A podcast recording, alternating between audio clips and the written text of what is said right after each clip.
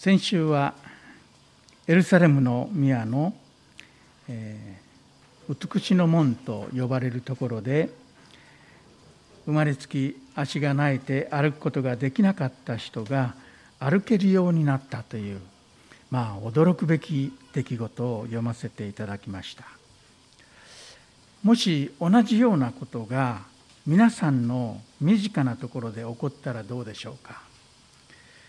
まあ、ニュースで取り上げられるかどうか分かりませんけれども確かに大きな反響があるに違いありません。同じような足の不自由なそういった人あるいはそういった家族や友人を抱えている人たちからいろんな問い合わせがあったり関心が寄せられてまあ、私たちの周囲も人騒ぎ起こるのではないかと思いますね。そういったことが実際に起こったわけです。イエス様の名によって歩き出したこの人は飛び跳ねながら神を賛美してペテロたちと一緒に宮に入っていきました。そこで11節にあるような状況になっていったわけですね。11節にはこの人がペテロとヨハネにつきまとっているうちに非常に驚いた人々が皆ソロモンの回廊と呼ばれる場所にいた彼らのところに一斉に駆け寄ってきた、まあ、この場面を想像していただければわかると思いますけれどもソロモンの回廊決して狭いところではありませんけれどもそこに驚いて集まってきた人たちでそこがいっぱいになろうとしてたと思います。そしてこの奇跡を起こしたのはペテロとヨハネだと。そういうことで人々の目が一斉にこのペテロとヨハネに向けられていきます。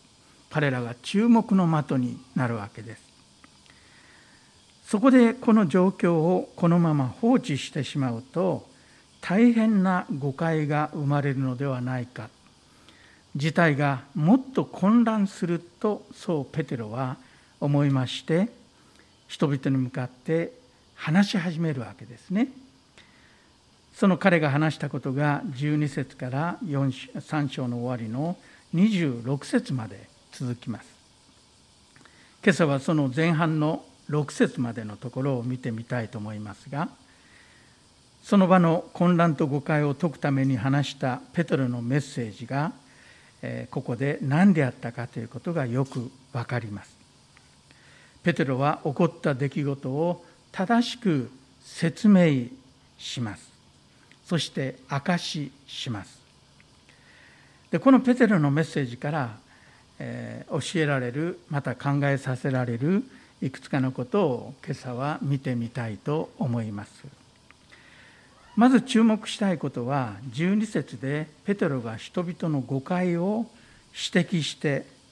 その誤解を間違っていますとはっきりと訂正したということですね。ペテロが語ったことはイスラエルの皆さんどうしてこのことに驚いているのですか？どうして私たちが自分の力や経験さによって彼を歩け歩かせたかのように私たちを見つめるのですかと、まあ、ペテロはそう語りました。一斉にソロモンの回廊に駆け寄ってきた人たちがペテロとヨハネにいかに目を向けていたかということが分かります。でその時の人々の心の中にあった思いというのは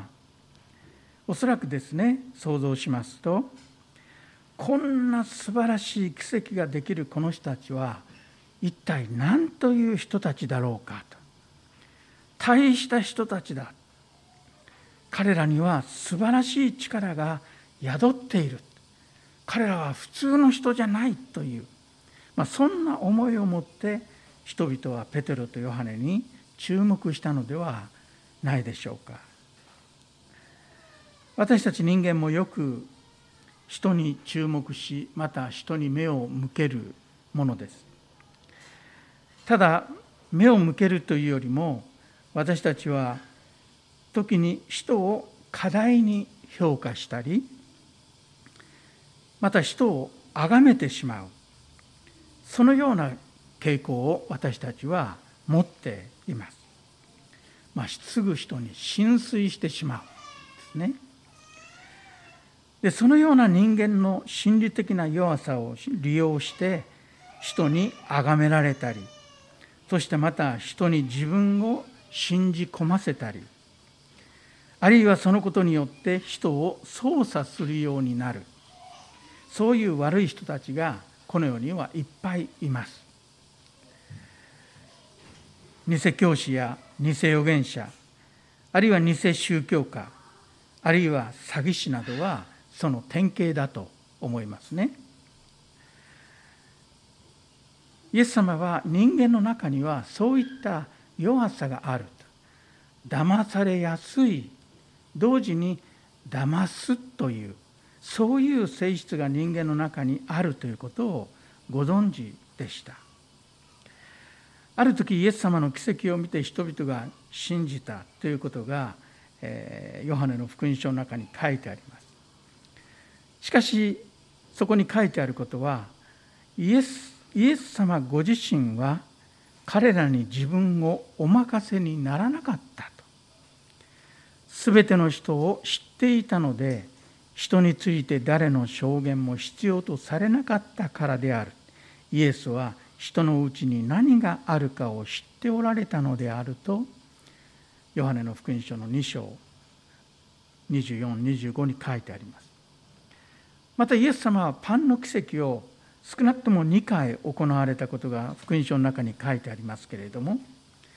そのパンの奇跡を見てこの人こそこの方こそ預言者だと言って近づいてくる人たちに対してイエス様はどのように対応されたか。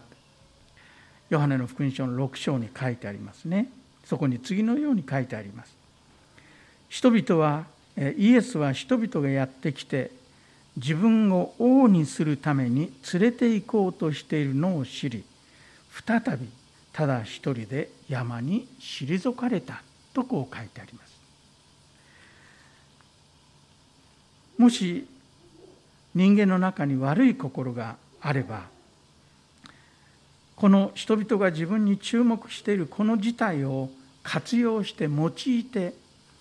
自分の地位を築いていこうとか自分がもっと高められ人々に影響力を行使できるようなものになろうとそういうふうに願い利用しようと思えば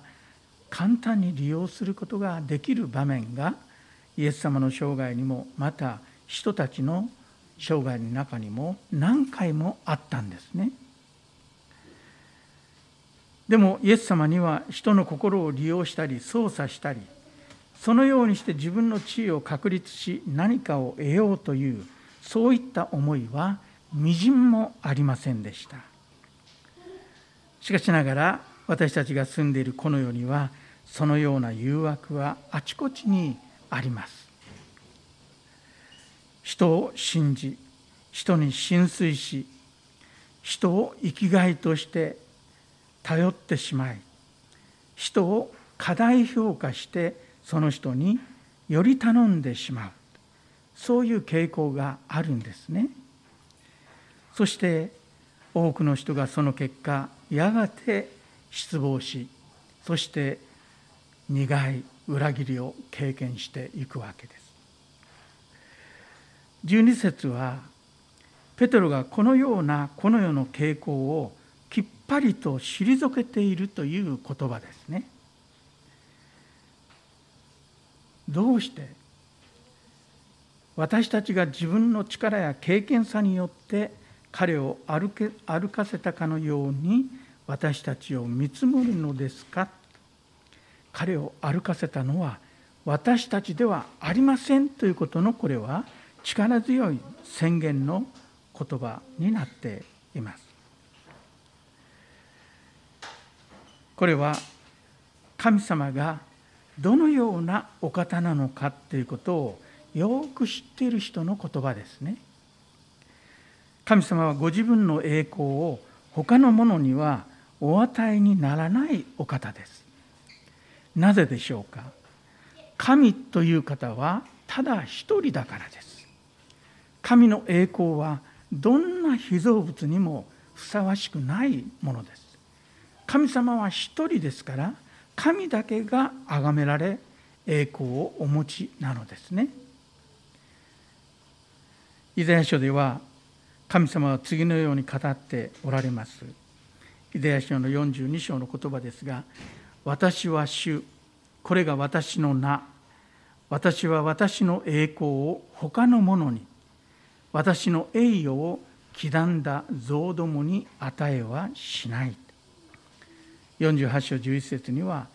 私のため私のために私はこれを行う。どうして私の名が汚されてよかろうか。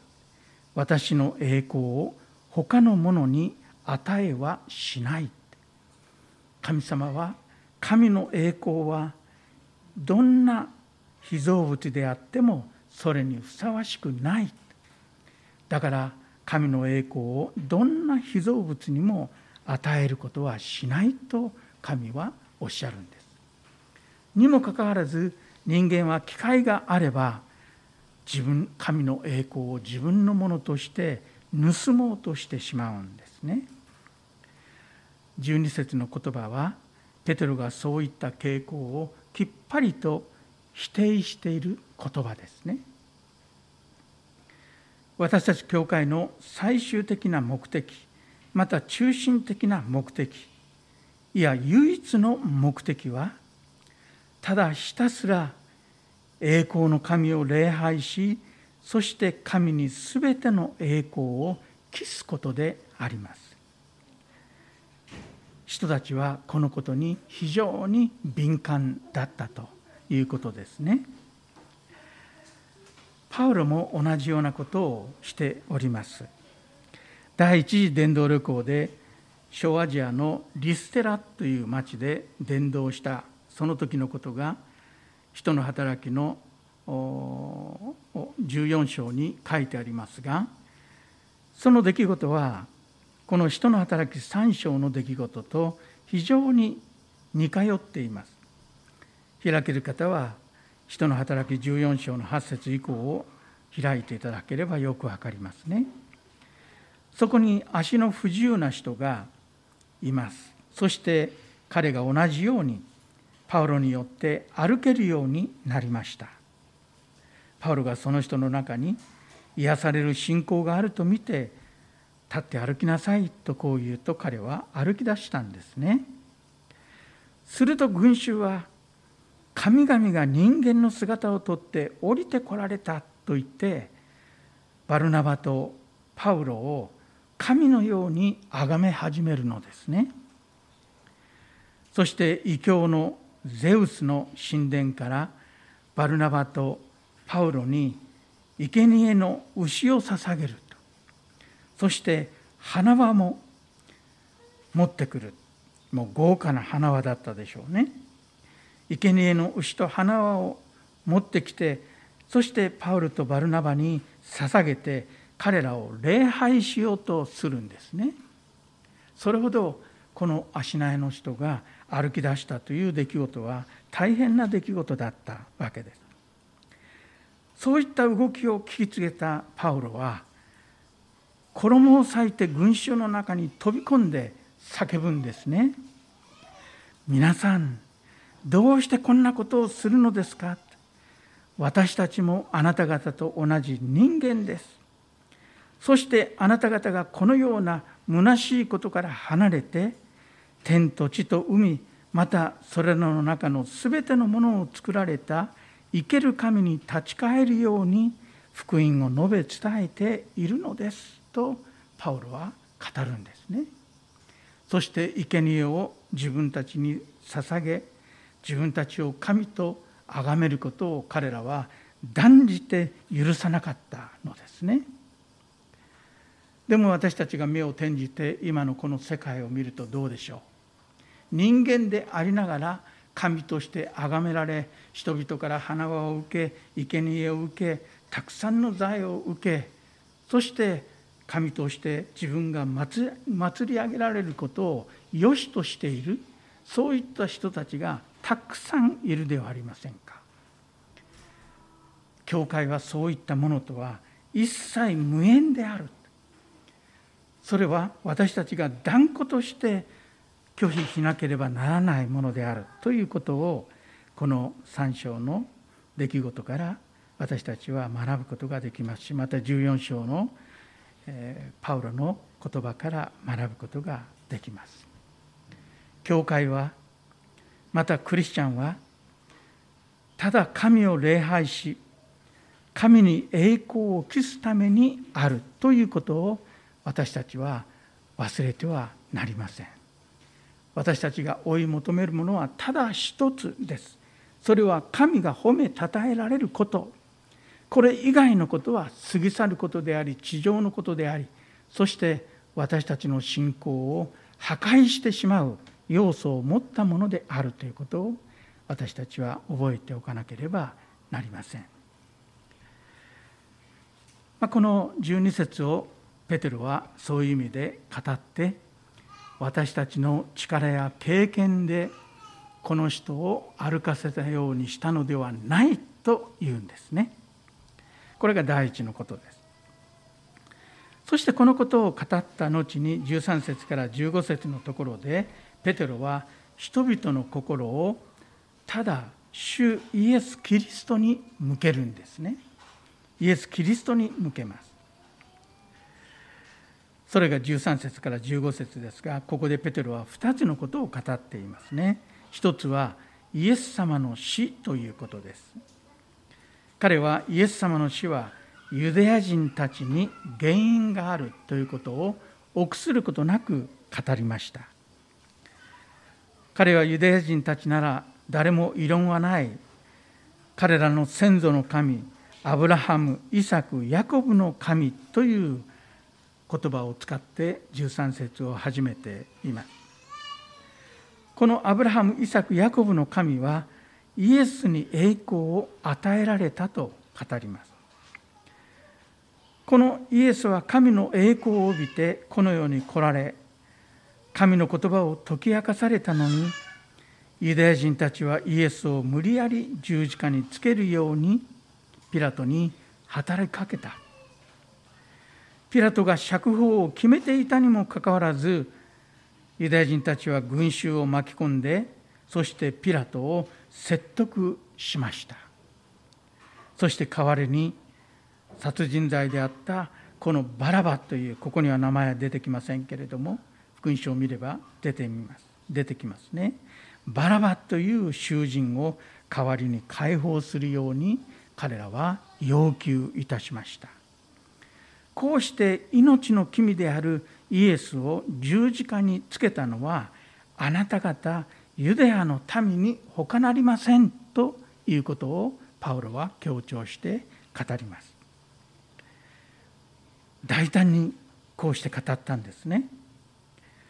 ペテロはイエス様のことをここで神のしもべ聖なる正しい方また命の君と呼んでいます。神がメシアとして使わされた罪のないお方そして命を作られた方また万物の創造者である方その方をあなた方は拒んで殺害するという罪を犯したのですよということをはっきりと彼は告げるんですね。これが第一のことです。そして二つ目のことは神はこのイエスを死者の中からよみがえらせたということを語ります。15節ですね。私たちはイエスの復活の目撃証人ですということを彼は証しをいたします。ペテロは集まっている人々の目と心を2つの事実に向けました。イエス様を十字架につけて殺すというイスラエルが犯した罪の事実と神様はそのイエスをよみがえらせてくださったという事実ですね。これは全てのユダヤ人たちが知らなければならないことでした。これが13節から15節で、えー、ペテロが語ったことでありますそして16節でペテロはみんなに話す、まあ、最初の結論の言葉と言っていいと思いますがなぜこの人が癒されて立ち上がり歩き出したのかというその理由を明らかにします。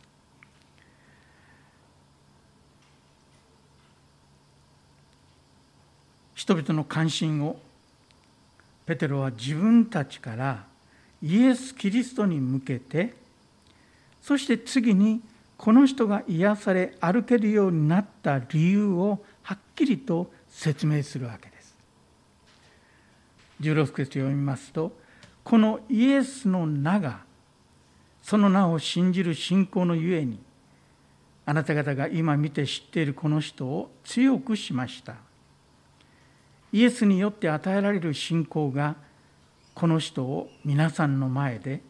この通り完全な体にしたのですと言うんですね。ペテロはここで一つのことを繰り返し2回語ってると思いますね。16節の前半と後半は同じ内容の言葉です。ただ異なった言葉と表現で繰り返されてこのことが強調されていると言っていいと思います。このイエスの名がその名を信じてる信仰のゆえにという部分は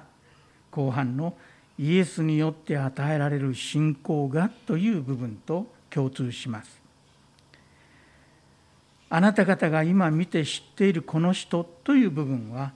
後半ではただこの人をとなっています。そして前半で強くしましたという部分は後半ではこの通り完全な体にしたのですとそうなっています。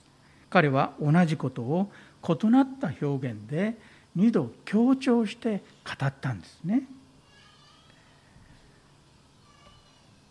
ペトロがここで強調して伝えていることは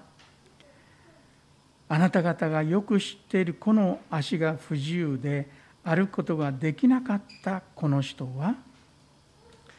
イエス様を信じる信仰が与えられてその信仰によってイエス様に信頼したことによって何の不自由もない健康で完全な体になったのです。この人を健康にしたのは今も生きておられるイエス・キリストなのです。ということを16節でペテロは伝えたということになりますね。そのことを強調して書いているんです。これがまあ16節まで前半で語ったことですね。これだけでもユダヤ人たちの目が開かれたのではないかと思います。聖書では奇跡が不思議と印という言葉で呼ばれていることは皆さんもよくご承知だと思います。奇跡は神様がどのようなお方なのかということを私たちに教えるものです。また奇跡は神様の恵みと神様の意図が何かということを私たちに教えるための一つの手段として聖書の中には出てまいります。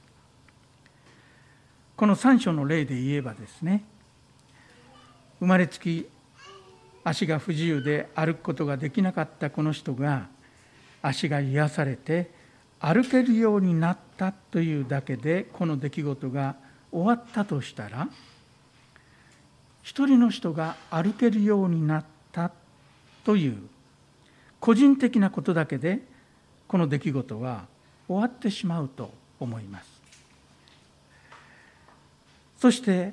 人はその癒された彼に向かって言うでしょう。あなたは幸運だったね。とたまたまその日ペテロが通りかかってたまたまあなたに目を留めてくれてあなたは本当に幸運だったね。と癒されて。こういう以外にないと思いますね。でそれを聞いて癒された彼も「うん確かに私は幸運だった」と。あの日私は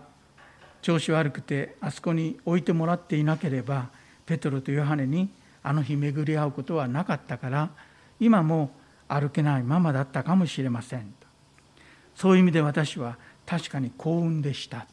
もうそう言ってそれでおしまいです。ごく個人的な癒しの出来事で終わってしまうでしょうしかし神様はこの一人の癒された人の癒しの出来事を通してイスラエルの民に摂理の中で語っておられるんですね。神様は摂理によってなぜこの奇跡が起こったのかこの奇跡において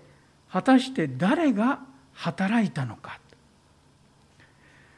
この奇跡を起こしたのは一体誰なのか。そしてこの奇跡が語っていることは一体何なのか。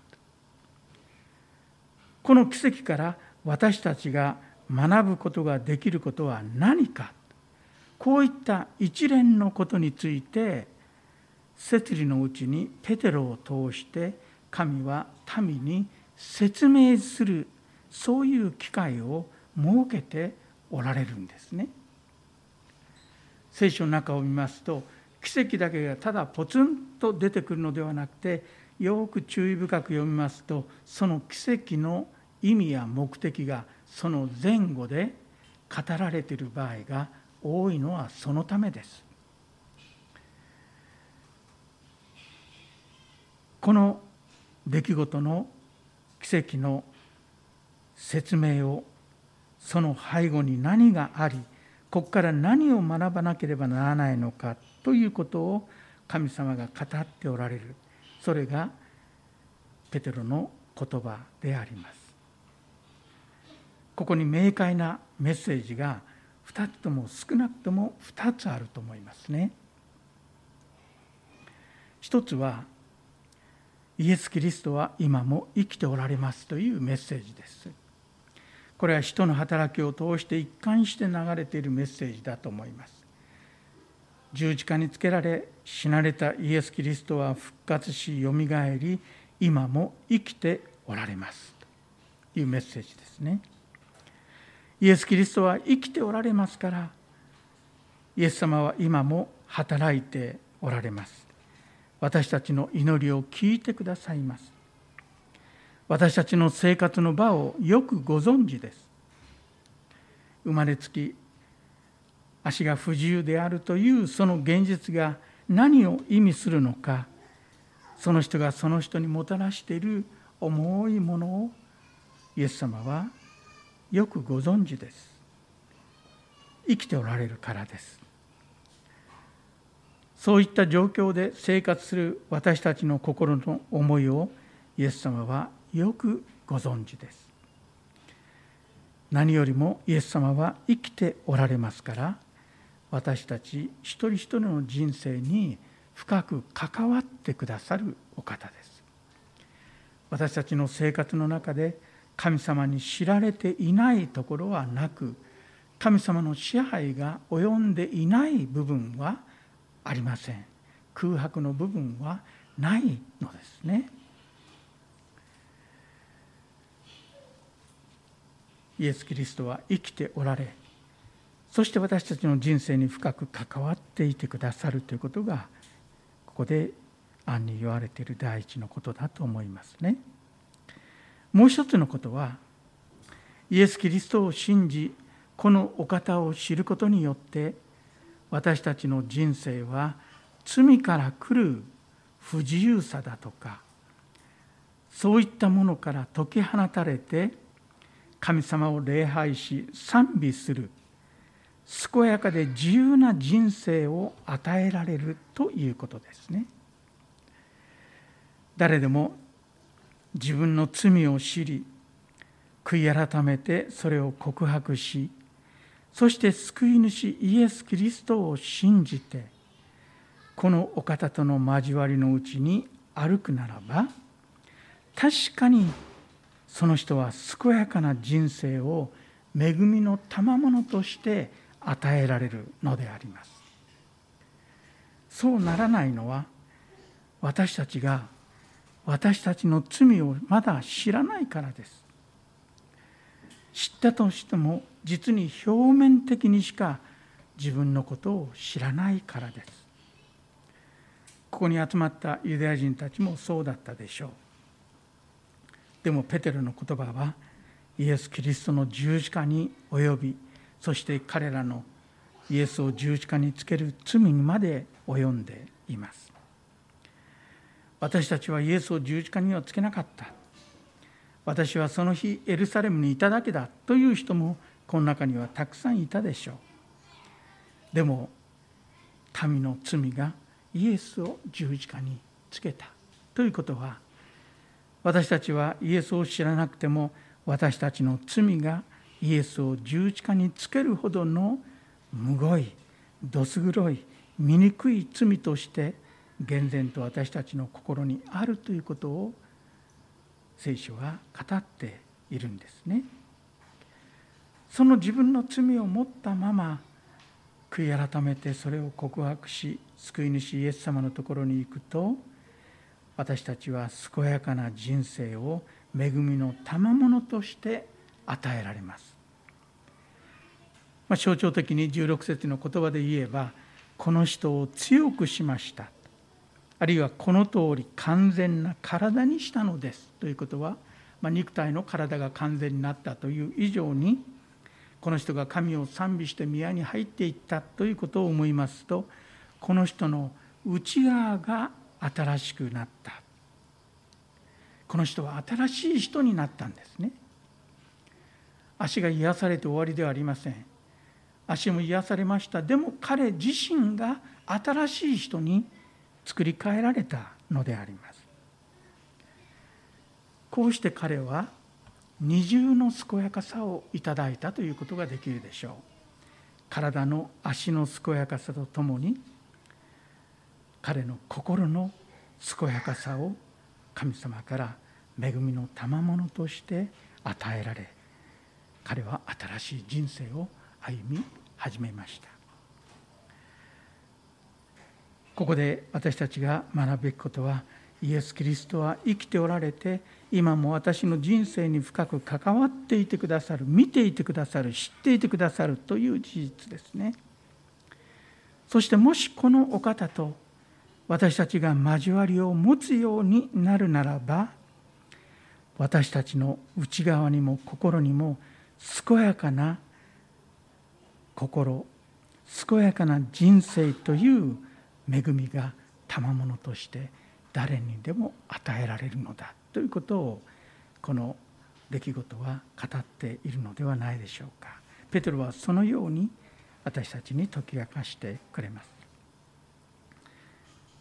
私たちはイエス・キリストによる健やかさのうちに私たちの人生を歩いているかどうか点検したいと思うのです。